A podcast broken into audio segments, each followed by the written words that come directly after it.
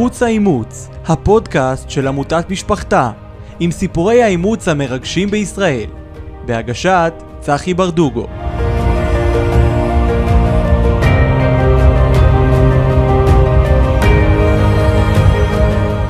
ברוכים הבאים לערוץ האימוץ. אני שמח לפתוח עם פרק שאני חושב שהולך להיות מדהים, עם בחור שהכרתי ממש לאחרונה, מאומץ, בשם גדעון, תעזור לי? מרמלשטיין. מרמלשטיין, ממצפה כרמים, אזור ירושלים. אבל למה שאני אתן פרטים עליך? בוא תספר לנו אתה. בן כמה אז, אתה? אה, אני בן 44, תושב מצפה כרמים, אה, אבא לתשעה ילדים. וואו, כן, אה, מאומץ. מאומץ. ומתי פתחת את תיק האימוץ? פתחתי תיק האימוץ בגיל אה, 18. למעשה, וואו, ספרת את הימים. חיכיתי, חיכיתי ליום שבו אני אוכל לפתוח אה, את התיק, ותמיד הסתקרנתי. וואו. טוב, אנחנו תכף נגיע לפתיחת התיק ומה שגילית אחרי זה, כי מהיכרותי את הסיפור, אני רוצה לחזור רגע אחורה. אתה יודע שאתה מאומץ מגיל, מגיל- ממה שאתה זוכר. וספר לנו מה אתה יודע מההתחלה, איך זה קרה, איך גדלת, ומהרגע שפתחת את התיק. אז למעשה, אה, אני תמיד אומר, היו לי חיים טובים. יש לי עדיין. וחיים נורמטיביים לחלוטין, עם איזושהי אה, ידיעה ברקע שאני מאומץ. זה כאילו אה, סוג של מידע שאתה, שגדלתי איתו תמיד. יש לי עוד אחות מאומצת. הייתם שניים, שני, שני ילדים שניכם מאומצים, נכון. היא קטנה ממך, גדולה ממך, ממני. גדולה ממני. אה, והיו לי חיים נורמטיביים ביישוב קהילתי. על האימוץ היא כביכול הייתה מובנית אצלנו בידיעה. ייאמר ל- לזכותם של ההורים המאמצים שלי. שהיו לנו חיים מדהימים, באמת, עם אה, ההורים שלי עם יכולת הכלה, כמובן זה אבא ואימא, עם יכולת הכלה מופלאה, אנשים מדהימים. אה, שאתה יודע שמבחינתנו להיות מאומץ זה כאילו כמו עוד מידע, יש, יש לך עיניים חומות ואתה מאומץ. אבל דיברתם על זה חופשי במשפחה, גם אתה, גם אחותך, כן, וההורים. כן. זה לא היה אישיו מדובר כל כך, אבל אה, זה היה, זה היה ידיעה שהלכתי. חברים ידעו, בשכונה ידעו. כן. גדלתם איפה? אה, גדלתי בבית אל, בבית אל, יישוב קהילתי דתי. כן. אה, אני זוכר ש... אה, אני רק יודע שעשיתי שם את הטירונות. כן. מקום קר. זה בעד ארבע, כן, לשעבר. כן. תראה, אני זוכר, אתה שואל אם ידעו, אם החברים ידעו או לא. אני, אני, שוב, זה לא היה מאוד נושא מדובר. היו פעמים שאני זוכר ש, שכביכול אה, זה היה לחברים דרך להקנית, כאילו, אה, אתה מאומץ, ניסיון, Hmm, כאילו להקנית, אה, אתה מאומץ, כן. ואז הייתי הולך להורים שלי, אמרו לי, מה, אמרו לי שאני מאומץ, ואז אני זוכר את זה, משהו מאוד יפה, הם היו אומרים, שתדע לך, זה שאתה מאומץ זה, זה לא רע, זה טוב, כי אנחנו בחרנו בך. כן, אתה נבחרת. אתה נבחרת, והם לא. כן. הם נולדו, כן, אנחנו בחרנו בך. נכון, זה יפה וזה, נורא. וזה, אה, אני חושב שזה העמיד לי את הנושא של האימוץ באור חיובי.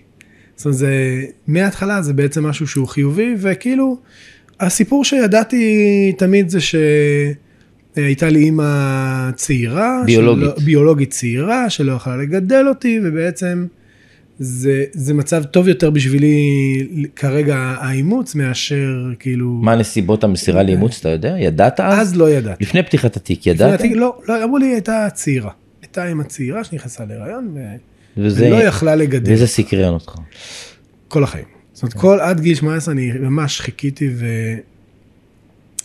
זה לא היה אצלי במקום של ללכת ולחפש את, ה... את המשפחה, או משהו כזה, אבל זה כן היה במקום של לדעת. רציתי לדעת מאיפה אני, מה השורשים שלי, מה, מה המקור, מאיפה אני בעצם בא. זה, אה, זה היה ה, בעצם הסקרנות המאוד מאוד גדולה, וברגע שיכלתי, אז הלכתי לשירות למען הילד, אני זוכר, זה היה ביר- זה בירושלים, ברחוב קרן היסוד, לא, לא שוכח. ובעצם... גיל 18 ויום. גיל 18 ויום, ממש. כאילו, חיכיתי, אמרתי לעצמי, אני חייב לדעת. חייב לדעת. ואז אה, בעצם התחלתי את התהליך עם השירות למען, אני זוכר את עובדת סוציאלית עד היום. זוכר את החדר, זה, זה היה כאילו מין תהליך שהוא מבחינתי היה כאילו סוג מסע של גילוי. מסע של גילוי, ובאמת ייאמר לזכותם של, ה... של ההורים המאמצים, שזה כאילו לווה במשהו חיובי, זאת אומרת, הם ידעו בגדול. ש... הם היו שותפים? לא, הם לא היו שותפים. אה, אחותך הייתה שותפה? אה, כן, אבל לא מאוד פעילה. השותפה... אם היא גדולה ממך היא פתחה את התיק? לא, היא לא פתחה אוקיי. את התיק. השותפה היותר פעילה זה בעצם מי שהייתה חברה שלי ולימים אשתי, ורבית, שהיא באמת אה, ליוותה אותי לאורך כל הדרך, ממש, כאילו הייתה באה איתי, פגישות, מחכה בחוץ. אתה התחתנת בגיל?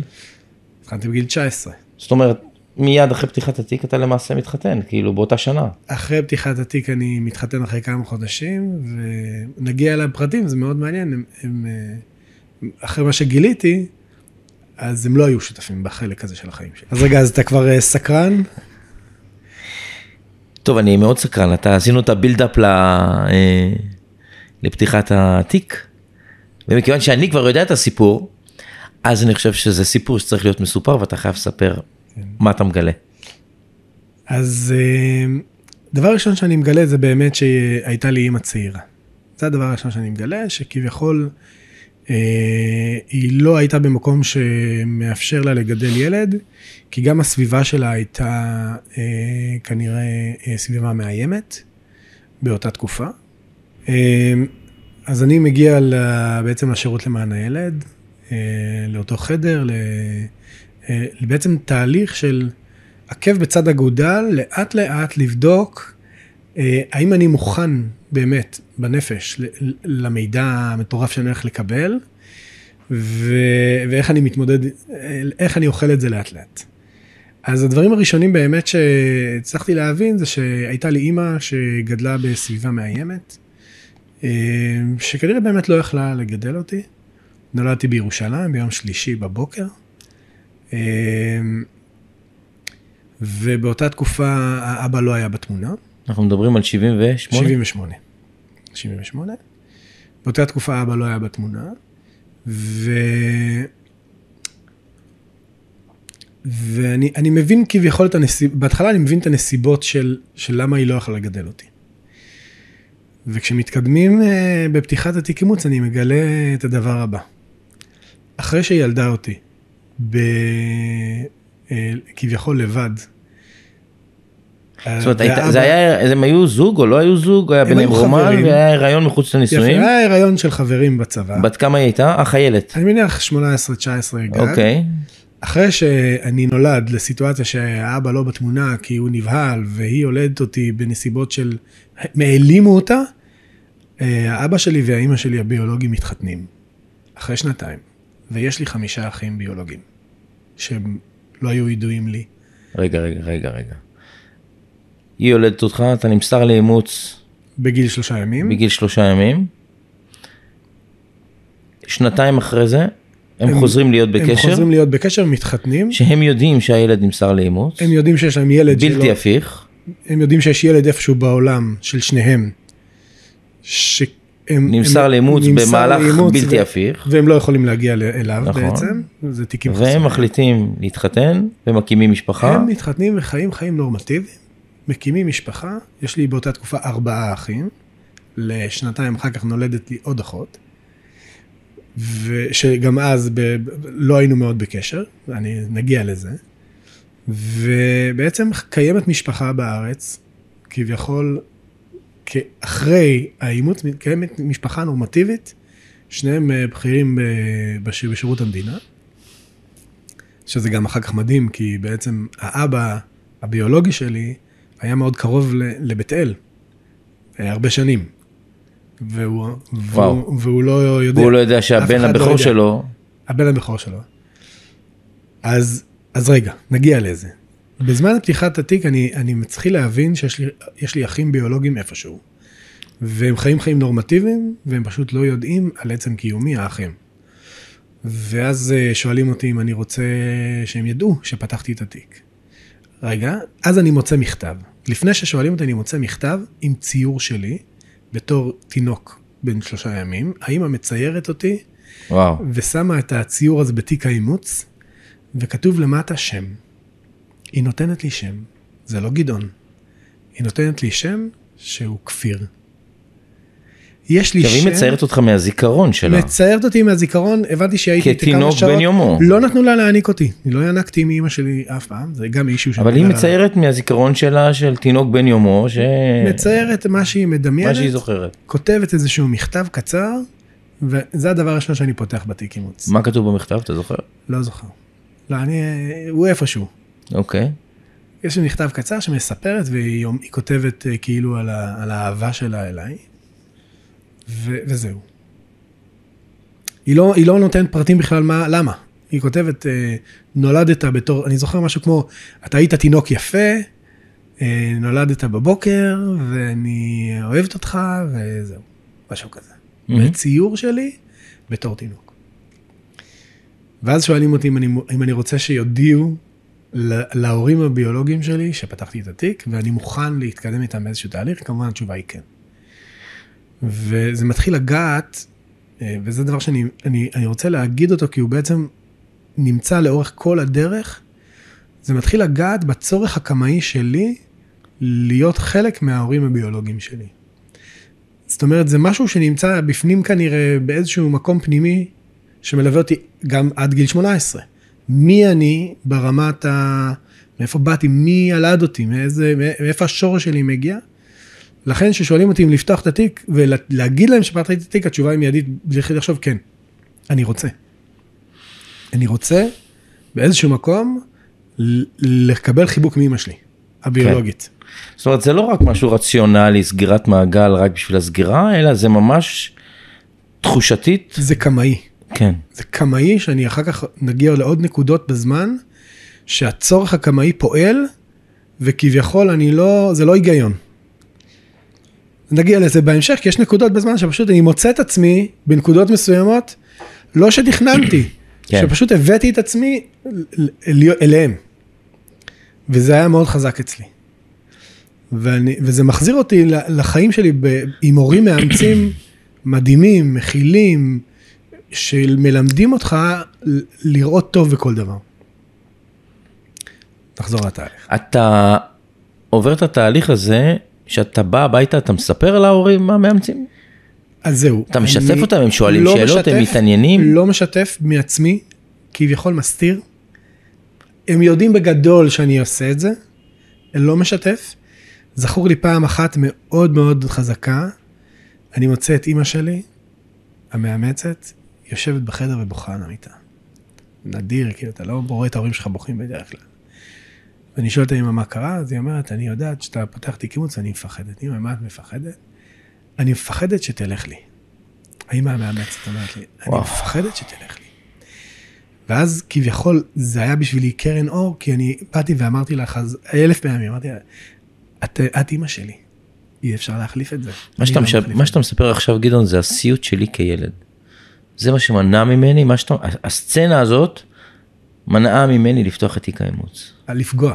כן, לאכזב, לפגוע, לתת להם תחושה שהם בסיכון, שהם בתחרות, שהם משווים אותם, שאני מחפש הורים אחרים.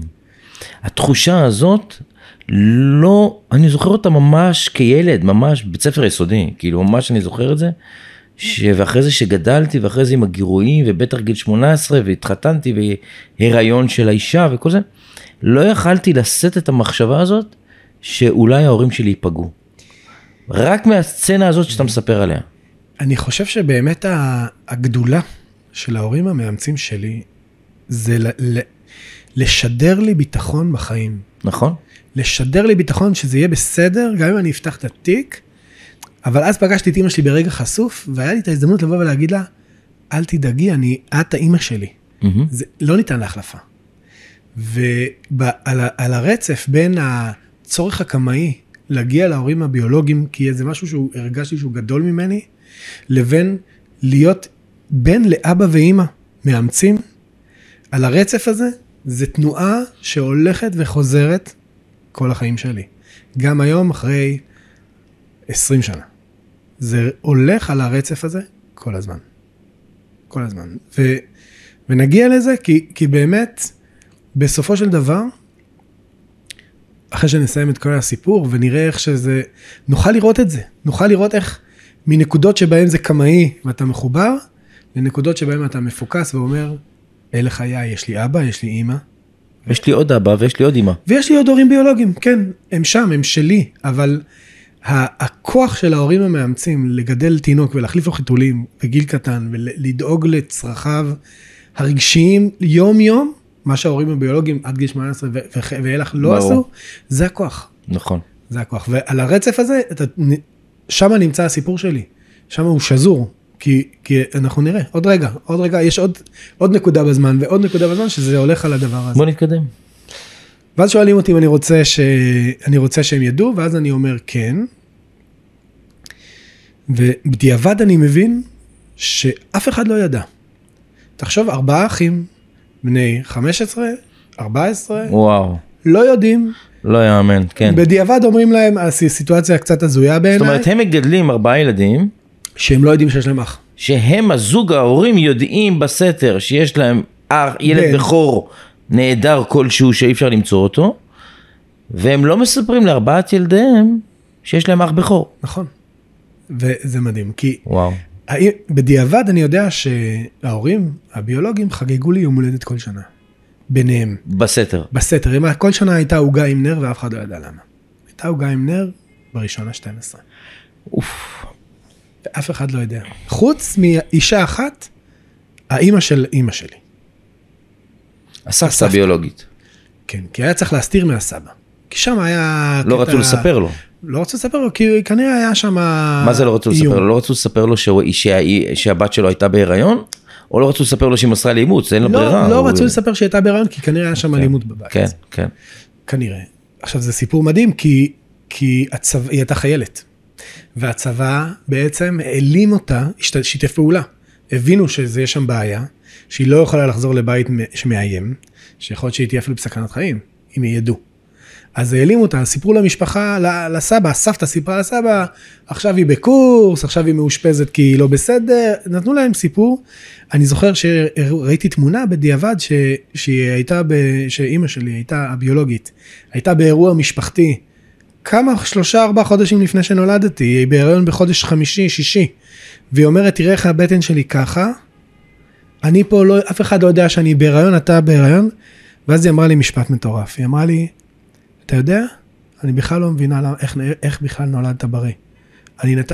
כמות המכות שנתתי בבטן בניסיון להפיל אותך, ואני לא יודעת איך נולדת בריא. וואו. זה כאילו, אתה אומר לעצמך, היא כנראה באמת הייתה במצוקה. אז אני רואה אותה, אבל גם הידיעה של כאילו, מה, אז לא רצו, לא אני. אשאל אותך שאלה קשה. זה נתן לך איזושהי תחושה של... אה, ש- של חוסר, של בן אדם, של ילד, תינוק לא רצוי? זה נתן לי אני שואל אותך שאלה ש- שאני כמאומץ יכול להרשות לעצמי לשאול, אני לא נכון. בטוח שכל אחד יכול להרשות לעצמו לשאול את השאלה הזאת. אני, התשובה היא תשובה קצת קשה, אני, אני ננטשתי, זאת אומרת, נטשו אותי, אני תינוק ננטש. נכון. ואני חושב שזה בעצם איזשהו מקום שהוא בלתי פתיר. זה פגיעה, יש דבר, מושג שנקרא פגיעה ראשונית. זה פגיעה ראשונית. י- ילד שחווה כזאת פגיעה, נטישה, הבניין, כל הבניין שלו, האבן הראשונה, היא, היא לא בסדר. היא חסרה. חסרה. ו... ובאמת ייאמר לזכותם של ההורים המאמצים, שנתנו לי בחיים הבנה שהכל לטובה, גם הדברים הקשים ביותר הם לטובה, ולכן זה מאפשר לי היום להבין של, אוקיי, מה יצא לי מזה לטוב? כאילו, איזה חיים היו לי? מה, מה אני משיג היום? ו... וזה בזכותם. אתה יודע, אבל אחרי זה שאתה מגלה שהם חגגו לך יום הולדת, וחיכו, וספרו את הימים לגיל 18 שיגיע שאתה תפתח את התיק, המחשבה על ילד נטוש, לא רצוי, מתח... מתחלפת בילד שחלמו עליו וחיכו לו. ממש. אני, אני יודע לספר בדיעבד, הם סיפרו, שהם היו הולכים ל, לכל מיני, לא יודע מה, ולשאול רבנים, ולשאול אה, כאלה וכאלה. הם, הם מסורתיים, נכון? הם לא דתיים. הם מסורתיים, המשפחה המאמצת היא דתייה. נכון. נכון, גדלתי, בבית דתי, גדלתי כן. כדתי. סתם אנקדוטה מעניינת, אה, אני כהן. וכשנשלחתי לאימוץ, השירות למען הילד חיפש משפחה של כהנים. זאת אומרת, הייתה התאמה, הם Mm. התאימו כהן למשפחה של כהנים. וואו. כן. כדי שהאבא, כשהאבא יעלה בתפילה לברכת כהנים, אז גם הילד יצטרף, כן, או שלא כן. יהיה הפוך, ילד עולה ואבא לא. ואז זה יוצר איזשהו קונפליקט. נכון. אני תמיד צוחק שבמדינת ישראל, אני, שיקול, וואו. אני אחד מהיחידים שבמדינה, אני באופן רשמי כתוב שאני כהן. כי בסדר כלל זה מסורת, לא כתוב שאתה כהן. כן. לא, אני יכול לבוא עם תעודה, המדינה, המדינה הכירה בזה שאני כהן. כן. אז אה, אוקיי, אתה פותח את התיק, אתה מכיר את ההורים. אני איך אתה לא מכיר. נפגש? רגע, אז אה, נגיע. אוקיי. מה שקורה, אני פותח את התיק, לאט לאט בתהליך אני מתחיל להבין שיש לי משפחה, שאני לא ראיתי אותה ולא ידעתי בכלל על קיומם שיש אחים, אולי נפגשתי איתם, זה, זה סיטואציה שמביאה לך דמיונות, אולי נפגשתי עם אחים שלי ולא ידעתי שהם אחים שלי, וראיתי מישהו שהוא דומה לי, אז אולי זה הוא. אתה, הדמיון מתחיל לעוף כי אין לזה סוף, אתה, זה נעלם מאוד מאוד גדול. ו... ואז שואלים אותי אם לתת להם את האוקיי בעצם, ואז אני מתחיל לקבל בעצם מידע, מתחיל לקבל מכתבים. מתחיל לקבל מכתבים. אני הייתי, אני חושב שאני הייתי מוכן לתהליך הזה, אני חושב שהאחים שלי הביולוגיים, הם חטפו את הסטירה. לגלות שיש לך אח. אני חושב שהם חטפו את הסטירה, כי לא בטוח הכינו אותם באמת לידיעה, פשוט אמרה לי סיטואציה הזויה שהם היו באיזו סיטואציה, הסתובבה לכם, אה, אתם יודעים, יש לכם אח. כזה. וזה לא פשוט. אני בטוח שזה לא פשוט. הם סיפרו לך? אתה, איך אתה פוגש אותם? יפה, אז אני לא פוגש את האחים עדיין, אני מתכונן לפגישה, אה, לפגישה בשירות למען הילד עם ההורים המאמצים. מכינים אותי, אומרים לי, תקשיב, אל תיתן פרטים, אתה לא יודע, אנחנו לא יודעים, זו פגישה מאוד טעונה, זה כמובן, זה, וזה לא עובד.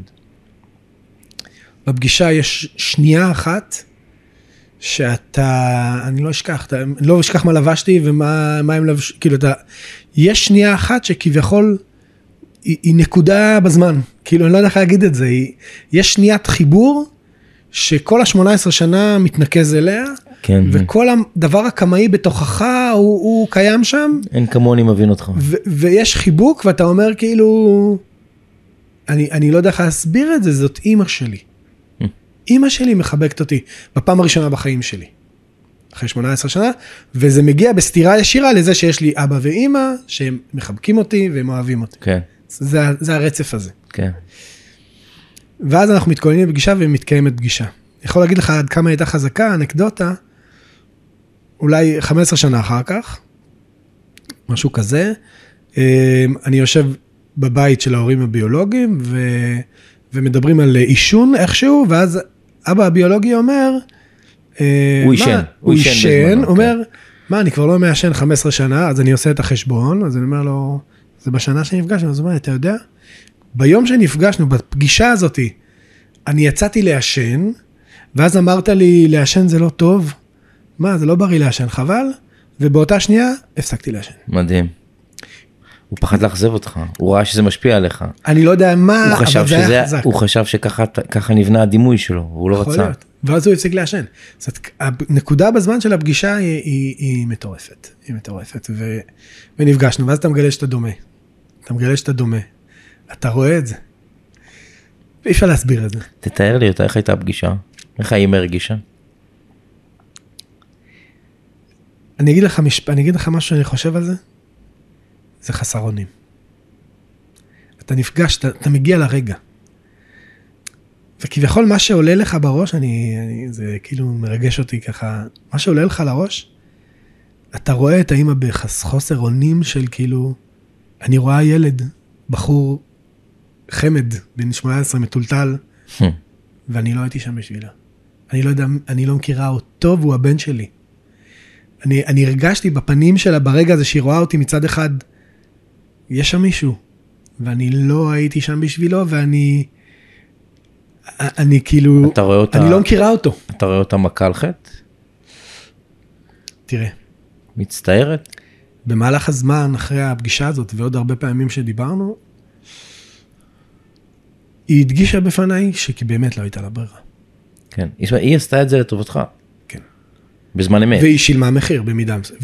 כן. ואני יודע בדיעבד שהיא, משלם, שהיא שילמה, ואולי עד היום היא משלמת מחיר. בקיצור, אז זאת הייתה הפגישה, כאילו, יש לי תמונה משם. אני נראה וואו. נבוך. כאילו, נראה ילד בן 18. שראה משהו, ולא יודע איך להתמודד איתו באמת. יש לך את התמונה מהמפגש? יש לי תמונה במפגש, כן. אוקיי, אנחנו נציג את זה אחרי זה. ו... וכביכול אחרי המפגש, אני הגעתי לרוויה מסוימת בנפש. אני ראיתי, קיבלתי את החיבוק והספיק לי. ו... ו... ואז היה מבחינתי מין כזה תחושת מלאות כזאתי שאני לא יכול לעשות. איזשהו סיפוק כלשהו ש... זה כאילו הסיפוק פלוס, ואז הפלוס הזה הוא כאילו, הוא כאילו חנק אותי. כאילו רציתי להיפגש, ראיתי, וזהו. ואז חזרת אחורה קצת. חזרתי אחורה, בלי להיפגש עם האחים. בלי להיפגש בכלל. ו- ואז קורה דבר מדהים, שאין לי שליטה עליו. אני כביכול לא נתתי את הפרטים שלי, כן? כאילו יש נעלמות. נפגשנו, ואז קורה דבר מדהים. אחרי כמה חודשים, בלי להתכוון, בלי לתכנן, אני מוצא את עצמי בפתח של הבית שלהם, בעיר שהם גרים בה. ככה, אני מול הדלת. אחרי שכמה חודשים לא דיברתם? כלום, לא, תודה רבה, שלום, אתם שומרים ראינו. על קשר טלפוני? כלום, כלום, כלום, אין להם טלפונים שלי, כאילו.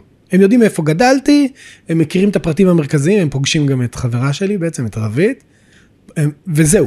ואני מבחינתי סיימתי, וכאילו הסתיים התהליך. אנחנו מדברים על 96, 97, משהו כזה. משהו כזה, 97, כן, כי בשמונה כבר התחתנתי. וכאילו נגמר התהליך גם מבחינת השירות למען הילד, שלום שלום ביי זהו, כאילו, משהו שם כאילו נפסק. כן. ולי זה הספיק. כאילו נוצר בי איזה, איזשהו רוויה כזאת שהציפה אותי ולא ידעתי איך להתמודד איתה. ואמרתי, טוב, הבנתי, ראיתי אותם, אנשים, הם ההורים שלי, אני דומה להם, אני יודע שיש לי עוד אחים, אני יודע את השמות שלהם, אולי ראיתי גם תמונות שם ומכתב, וזהו. ואז אחרי כמה חודשים, וזה מטורף, כי אין לי שום דרך לשלוט בזה בהיגיון. אני מול הדלת של הבית. מה, לקחת את האוטו ונסעת? כאילו אוטובוסים היינו צעירים אוטובוסים אה, אני יודע באיזה עיר הלכתי הגעתי אה, טלפון אולי ככה אולי ככה כי לי היה את הטלפון של זה ודפקת בדלת? בום אני בדלת שלהם ככה. כן הנה אני. אני רוצה לראות אתכם עוד פעם אני אני רוצה תתמודדו, אני רוצה עוד פעם אני פה. אני פה ובאתי ואז פתאום פגשתי את האחים ועוד את הדודים ככה פגשת את האחים. ככה פגשתי את האחים. זה רץ על הרצף של בין הצורך הפנימי העמוק בלמצוא מי אתה ומה אתה והמשפחה הביולוגית, לבין הטוב וההיגיון שבהורות המאמצת הטובה. וזה בלתי פתיר. זה משהו שאני אלמד אותו גם אחר כך. לקחת בחשבון שאתה הולך להיפגש עם, אה, עם האחים? אתה יודע הרי שהם לא ידעו עליך, ואתה הולך להיפגש איתם, שאתה יודע הולך להיפגש עם מישהו שלא ידע עליך. אתה נערך לכל מיני תגובות? לא נערך לכלום, בא. אני נפגשתי עם אחים, תשעה אחים, משפחה אחת שידעה והאבא סיפר כל הזמן, ומשפחה של האימא, אותו כנ"ל, ארבעה ילדים, שני אחים, שתי אחיות, שלא ידעו שיש להם אח בכור. האימא הביולוגית שלי לא סיפרה להם. אני לקחתי בחשבון שיכול להיות תגובות שונות. אולי הם לא ירצו, מאיפה באת פתאום? יכולות להיות לזה כל מיני תגובות. אף אחד לא אמר שבהכרח יקבלו אותי בזרועות פתוחות, ובאמת זכיתי וקיבלו אותי בזרועות פתוחות, ואנחנו בקשר מעולה, זו משפחה נפלאה, מדהימה, אחד אחד. אבל אף אחד לא הבטיח לי את זה, אני לקחתי בחשבון שיהיו כאלה שלא יאהבו את הסיטואציה הזאת. ואני באתי עם ילדים. הילדים שלי היו לא מעל גיל 18, אבל בגיל גיל העשרה, ששואלים שאלות, ופחדתי שיהיה אח או אחות שלא יאהבו את המפגש הזה. היה לך את החשש הזה? לקחת בנקודה אותו הזאת- בחשבון? בנקודה הזאת, לא חשבתי. לא בכלל לא, זה לא ההיגיון. פעל בתוכי משהו אחר, צורך לחוות את הבית הזה לרגע. לחוות את הבית שלא היה לי לרגע, והלכתי אליו. פשוט הלכתי אליו. עד כמה שזה מטורף. פשוט הלכתי. ו... רצית לראות איפה היה, איפה היית יכול להיות. נכון, משהו, משהו בפנים לא הגיוני. והלכתי. ואז הייתי שמה, והם ניסו לארגן כאילו לשבת לאכול, וישבתי, אני זוכר עד היום את הנקודה הזאת בזמן, את, את המיטה עם, ישבתי עם אחותי, והיא אמרה לי, תראה, אני יודעת לנגן, ותראה, אני כתבתי לך, ותראה, ו... כאילו זה היה, אני ל- לרגע הפכתי להיות צופה. על עצמי. וחוויתי את הדבר התחילו הזה. לספר לך סיפורים, מלא, כאילו... חוויות. להכניס אותך להוואי המשפחתי ולחוויות כן, קצת, ולהיסטוריה. כן. טיפה, לא, לא, היה, לא היה המון זמן עדיין. זה קרה הרבה אחר כך הנושא הזה. ככל שה... ככל... בסיפור, ככל שיש קשר, אז אתה נחשף באמת. לסיטואציות. אז נתקדם רגע בזמן. שוב פעם, אתה נוגע בנקודה, ואז אני מתרחק. התרחקתי. אחרי הפגישה הזאת אצלהם, הלכתי. וזה הספיק לי עוד פעם. כל פעם הייתה לי תחושה שהספיק לי.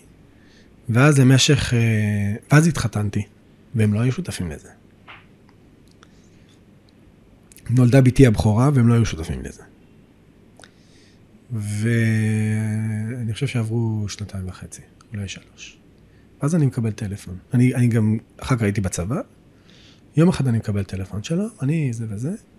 אני מהמשפחה שלך, והוא היה פלוס מינוס כמה שנים מעליי, כביכול בגיל, ואז כאילו היה בינינו, וקיבלתי את זה. זה נגע לי עוד פעם בנקודה של לקבל את זה, של יש לי משפחה איפשהו, שכביכול אולי מחכים לי, אולי הם רוצים להיות בקשר איתי והם לא יודעים מה לעשות. אז דרך צד שלישי הם הצליחו זה להגיע. כבר היית נשוי והיה לך כבר ילד נשוי, אחד או שני יל- ילדים. ילדה וזה, ואז מסתבר לי שנולדה לי אחות. החמישית. חמישית. הרביעי, ארבע היו זה, ונולדה לי אחות חמישית. זאת אומרת הם נכנסים להיריון, היא- האימא הביולוגית נכנסת להיריון אחרי. שהיא יודעת שהיא מצאה אותך כבר. נכון. ואז יש לי ילדה, בת שנה, ונולדה לה דודה, בעצם. נולדת לה דודה. שהיא יותר קטנה ממנה. וכל זה אני יודע בדיעבד. וזה כואב לי, במידה מסוימת. אני- למה? אני... כי זה עוד פעם אותה נקודה פנימית מאוד, שאתה אתה, אתה רוצה להיות חלק משהו בחיים האלה. אתה, הם שלך. הם דומים לי. הם, יש לי אח שהוא דומה לי כקופי כאילו. ברמת קופי. כאילו ככה אני נראה, אז בעוד שנתיים הוא ייראה ככה. ו... ואתה אומר, וואלה, אני רוצה להיות חלק, זה חיים שלי. כאילו מה, אז איפה אני נמצא שם בסיפור הזה? ואז אני מתחיל להיות איתו בקשר. יותר, יותר, יותר מקבלי, מקבל מידע. עם האח. עם האח של אימא. כן. מקבל מידע, עכשיו הם ככה, ואחותך בצבא, ואחיך סיים צבא, ומתחיל לקבל מידע. מתחיל לקבל מידע, וזה טוב לי, ואני אוהב את זה. כי זה נותן איזשהו משהו רחוק של, של מידע, ובינתיים חיי ממשיכים, נול- נולדת לי עוד ילדה, ו, ויש לנו קשר, ואז קורה, קורה דבר שמבחינתי הוא מאוד נקודה בזמן. הדוד הזה מתחתן. אומר לי, מה, אתה חייב לבוא לחתונה. אמרתי לו, תשמע, לא מכיר, לא יודע, נכון, אני איתך, אני אוהב אותך, אנחנו חברים כבר, כן? אבל כאילו, אני לא יודע, לא, הם רוצים, כולם, ו- ולא לא נפל לי האסימון שזה הולך להיות כאילו דרמה. אני אומר, יאללה, אני בא. ואז בעצם קורים בחתונה הזאת שני דברים. הוא מתחתן, ואני מוצא את עצמי במעגל של 50 איש, שכולם מסתכלים עליי.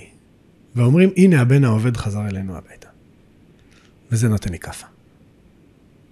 פתאום אני רואה אנשים כאילו, חשבנו עליך, פללנו עליך, וסוף סוף מוצאים אותך. זה נתן לי כאפה, כאילו, אני לא מכיר אתכם. כאילו, אני, אני, אני חלק בזה, אני לא חלק בזה, מה, מה, זה? כן. אתה פתאום רואה אירוע משפחתי. ושוב, אני לא, שי, אני לא באמת שותף לו. אני צופה. ו... אני מאוד מבין אותך, היה לי אירוע כזה. אבל אני לא הרגשתי, אה, אני לא קיבלתי את זה כל כך קשה. אה, זה היה באמת אה, חתונה של בן דוד מצד האבא הביולוגי. והגעתי ודי מוקדם להיכרות בינינו. ואני פוגש את כל המשפחה ובאים אליי ואני פתאום מרכז העניינים. הרגשתי לא נעים מהחתן והכלה. אה, ושואלים שאלות ומתיישבים סביבי. ו... אבל זה עשה לי טוב. אני לא הרגשתי, לא קיבלתי מזה, איך אתה קורא לזה כאפה? לא הרגשתי את זה ככה. אז לי זה היה מאוד קשה. כן. כי... אני לא יודע אם זה באמת מדגיש את ה... מדגיש את העוול שעשו לי, כאילו. אז רגע, אז אתם חיים נורמטיביים, אה? אז אתם לא באמת... אה, אז למה מסרתם אותי? יש לכם חיים טובים, אתם אנשים יפים, מה, מה, מה העניין? נכון, וזה, וזה היה לי מאוד מאוד קשה. נכון. אני חושב שזו ליבת הסיפור שלך באמת, כאילו. למה לעזאזל קרה זה קורה? עם הזוג הזה, ואחרי זה מתחתן ומקים משפחה, ואנשים נורמטיבי? נורמטיביים לחלוטין. בכירים בשירות המדינה. כן, בסדר. לא, אנשים- אתה אומר לעצמך, הם לא לא אנשים מוצלחים. נורמטיביים. מוצלחים כן, מאוד. כן, הם הם מוצלחים מאוד, טובים מאוד, אנשים אה, כמוני כמוך. אה, למה לעזאזל להחריג ולא להתמודד? זה טרגדיה. אבל תראה, בנקודה הזאת, אחרי המכה, שוב פעם נוצר נתק. לא, לא, לא קצר. שם התחלתי להפנים משהו מאוד חשוב, שחשוב לי להגיד אותו, כי אני בטוח שיש עוד ילדים והורים שמתמודדים עם ה on-off הזה. אני הבנתי, אחרי שזה קרה, והרבה שנים אחר כך, עד שחזר הקשר, הבנתי שזה לא פתיר בהגדרה. יש פה משהו שהוא לא ניתן לפתרון, ואני צריך ללמוד לחיות איתו. לחיות עם הצורך הזה. להיות ב... לפגוש את ההורים הביולוגיים, וגם לא לסלוח להם. קצת לאהוב אותם, כי הם נתנו לי חיים, ובזכותם בסוף אני איפה שאני, דרך ההורים המאמצים ודאי, להודות להם על זה, לא יודע אם לאהוב אותם זו המילה הנכונה, להודות להם על זה, ולכעוס עליהם מאוד. זה ביחד. זה לא ייפתר הדבר הזה שהוא גם וגם, ואחרי אחרי האון ואוף, על ללכת בלי לדעת למה, ועל לברוח כי כבר אני לא יכול, וזה קרה הרבה פעמים אחר כך עוד פעם. אני, אני רק אתן לך דוגמה, אחר כך לאט לאט חזר הקשר, ועוד פעם היינו נוסעים עם הילדים, ואז הייתי אומר לרבית, תקשיבי, הרבה זמן לא היינו שם, בואי ניסע, וכשאני יוצא אני אומר, איזה מטומטם אני, למה נסעתי בכלל? אני לא אוהב את זה, אני לא רוצה את זה. באמת? כן, כי זה היה הצורך, ואז הח- הס- ה- ה- ההתלבטות הכעס. והחרטה. וה- הכעס. אני כועס עליהם. הם לא, הם לא באמת אה, רוצים. לא מגיע להם. כן, אבל אז אני מתגעגע, אז אני נוסע, ואז אני חוזר, וללמוד לחיות עם זה. זה דואליות. זה לא דואליות, פשוטה. כן. זה אמביוולנטי, וללמוד, לדעת שזה תמיד יהיה שם, גם היום, אחרי אה, זה, ואני פוגש אותם, ואהבה, במקום מסוים אני אומר לעצמי, כאילו, היום בתור אבא, אתה אומר לעצמך, למה הם עשו את זה? יש למה?" לך תשעה ילדים, גדעון. בן כמה הגדול, הגדולה? גדולה בת 23, נשואה. וואו, וואו. אה, ואחריה? בבאר שבע. אחריה יש לי בת אה, שלומדת טיפול ברכיבה. אה, זאת אומרת, יש לך כמה. ילדים גדולים כבר, והם שואלים שאלות? הם מדברים איתך על זה? יפה. זה מסקרן אותם? אז, אז בוא אני, אני אענה לך על זה דרך באמת אה, הסיפורים, ואז, ואז אתה תראה שלמשל השאלה אם לקרוא להורים המאמצים אבא ו... ההורים הביולוגיים אבא ואימא. זה חתיכת אישיו. שלך. שלי. בוודאי. חתיכת אישיו. תן לי יש להם. שמות. אני לא קראתי להם המון שנים אבא ואימא. עד היום, 15-16 שנה אחרי שפתחתי. אז דרך זה אתה תבין אם הם יודעים... הילדים קוראים להם סבא וסבתא? יפה, נגיע לזה. אז באמת, אחרי הנתק הזה של שנים, של אחרי החתונה הזאתי, אני יזמתי קשר, והיוזמה שלי התחילה בזה שאני מזמין אותם לפגישה בירושלים. את האבא והאמא הביולוגיים לפגישה מטורפת. בפגישה הזאתי, אני אומר להם את כל מה שאני מרגיש. אני כועס עליכם, אתם נטשתם אותי. אני זוכר את הבית קפה. אתם נטשתם אותי. למה עשיתם את זה? כאילו, אני כועס עליכם, אני, אני לא סולח לכם. וזה היה טוב בפגישה הזאת. כי, כי גם זה חשף עוד מידע שהייתי צריך. האמא סיפרה לי על, על הבית שלה. היא סיפרה לי דבר מטורף. היא אמרה לי, בוא נחשוב על זה רגע, אחרי שנמסרתי, שנתיים אחר כך, היא הפנימה שהיא הפסידה בגלל האלימות ובגלל האיומים שהיו לה בחיים, אז היא יום אחד נעמדה על הרגליים מול המאיים, והיא אמרה, אני לא רוצה יותר, אתה תפסיק. אני מזמין לך משטרה. ואז זה הפסיק. תחשוב על זה שהיא כבר הבינה שהיא הפסידה בקרב הזה. Mm. כי היא מסרה אותי, בגלל זה. אז היא סיפרה לי את זה, אז אתה מתחיל להבין טיפה את המניעים, להבין שזה לא היה כי היא לא אימא טובה. לא, זה היה טובת הילד. זה היה טובתי. שם הבנתי את זה.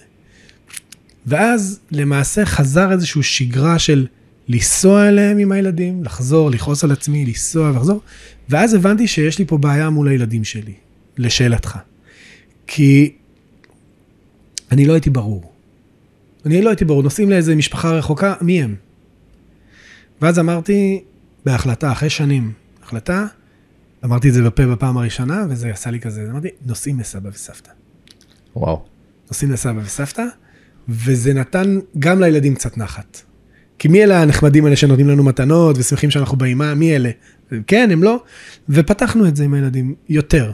זה היה פתוח, הם יודעים, אבא שלי מאומץ, כי זה אישו כזה מצחיק, כאילו, זה מצחיק, כאילו, אנחנו אשכנזים, אנחנו ספרדים, מה, אז אני אומר, תהיו מה שאתם רוצים. כן, בסדר, הרבה פעמים, אתה יודע, אתה בורח להומור. כן, ול- מה שאתם רוצים. כן. אבל בנקודה הזאת זו הייתה נקודה מכוננת בעיניי, באמת לקבל את זה. אתה קורא לאימא? יפה, אז היום, בחלוף. עדיין לא. קשה לי. אני כן, למשל, לאט לאט עם האחים הביולוגיים, אני אומר, אמא אמרה, או, תגידי לאמא. זה כן. יותר קל לי. כן. מולה מולה, וה straight, כן. עדיין קצת קשה לי. איך אתה בקשר עם האחים? לאורך הזמן דווקא הקשר עם האחים הוא, הוא טוב, ממש קשר של אחים. וכאילו האישיוז, יש פחות. אתה מרגיש שהקשר שלך שונה, איתם שונה מהקשר שלהם ביניהם? כן. אין, אין מה לעשות. בכל זאת הם גדלו עם עצמם. כי אני הייתי נוכח, תחשוב, מגיל 14-15 שלהם, והאחות הקטנה, כן, הייתי נוכח בידיעה, אבל לא הייתי נוכח במציאות. לא הייתי שם. בא- באירועים, לא באמת הייתי שם עד, עד עכשיו, ש, ש, שאני מוזמן לאירועים יותר, והאחים, ואני חבר, כבר יותר חבר, יותר מתקשרים אה, להתייעץ על דברים, ו, אה, וקשר יותר רגשי עמוק. סיפרת למישהו מביניהם שאתה בא לדבר על החוויות אימוץ שלך פה בפודקאסט? לא. זה קשה. אני, זה יהיה מעניין מה התגובה שלהם תהיה. אני, זה משהו שהוא, אני, כשאני חושב על זה עכשיו, כאילו לא מדובר. הוא לא מדובר. כאילו מין כזה, אה, זה קיים, זה, בוא לא נדבר על זה לטוב ולרע. מה אמא שלך תגיד שהיא תראה את הפרק הזה? אני חושב שהיא תשמח שאני יודע את הפוזיציה שלה. שאני באמת יודע בלב. אני לא, לא, אני לא סולח לה, באמת. אני לא סולח לה, וזה קשה להגיד את זה. אני לעולם כנראה לא אסלח. כי אני רואה את החיים שלהם, אני רוצה להיות חלק בחיים שלהם. אני תמיד, תמיד אה, אני ורבית מדברים, ואני אומר כאילו, יש לנו מין דיון כזה, היום כבר פחות, אבל היה לנו בשנים ש, שהיה לי עוד קושי, דיון כזה שאומר, אה, את רואה, הם לא אוהבים אותי, אה, הם לא רוצים. משפט קשה. את רואה, הם, הם לא מתאמצים בשבילי. למה לאחים שלי הביולוגיים כי הם... אתה שופט אותם. בטח שאני שופט. אני אומר, כאילו, אמרתי לרבי תמיד, למה לאחים הביולוגיים שלי הם נוסעים, והם באים אלינו, הם לא, והם זה, כן. ואז היא, רבית בחוכמתה, כאילו אמרה לי, הם מפחדים. הם מפחדים לאבד אותך שוב אחרי כל הכאפות וכל הפגישות המטורפות וה, והאון אוף הזה, הם מפחדים, ל, הם, הם הולכים בקצב שלך, תראה את זה. והיא חכמה, היא, היא, אני חושב שהיא צודקת. כי אבי ואמי כן. התחושה הזאת, יעזבוני. התחושה הזאת של אבי ואמי יעזבוני והשם יאספני, זו תחושה שמלווה אותי המון. גדעון, נורא שמחתי לתאר- לארח אותך פה. אני חושב שהסיפור כן. שלך מדהים. ואם אני יכול לעודד אותך וללוות אותך ולעזור לך בכתיבת ספר, אשריך.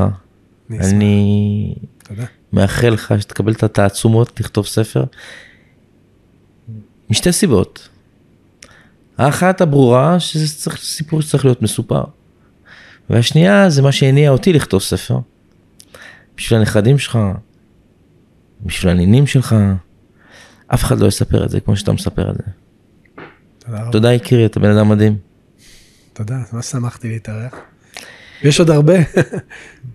טוב, אני... אני חושב שאנחנו נעשה לזה פרק המשך. יש לי כבר אה, רעיון לפרק מדהים, אני מכין אתכם. ובקרוב מאוד נעשה פה הפתעה. תודה רבה לכם, אני שמח לסיים בכזאת התרגשות אה, את הפרק הראשון שלנו פה בערוץ האימוץ, אני צחי ברדוגו, וניפגש בפרקים נוספים שרק התחילו. להתראות. ערוץ האימוץ, הפודקאסט של עמותת משפחתה, עם סיפורי האימוץ המרגשים בישראל, בהגשת צחי ברדוגו.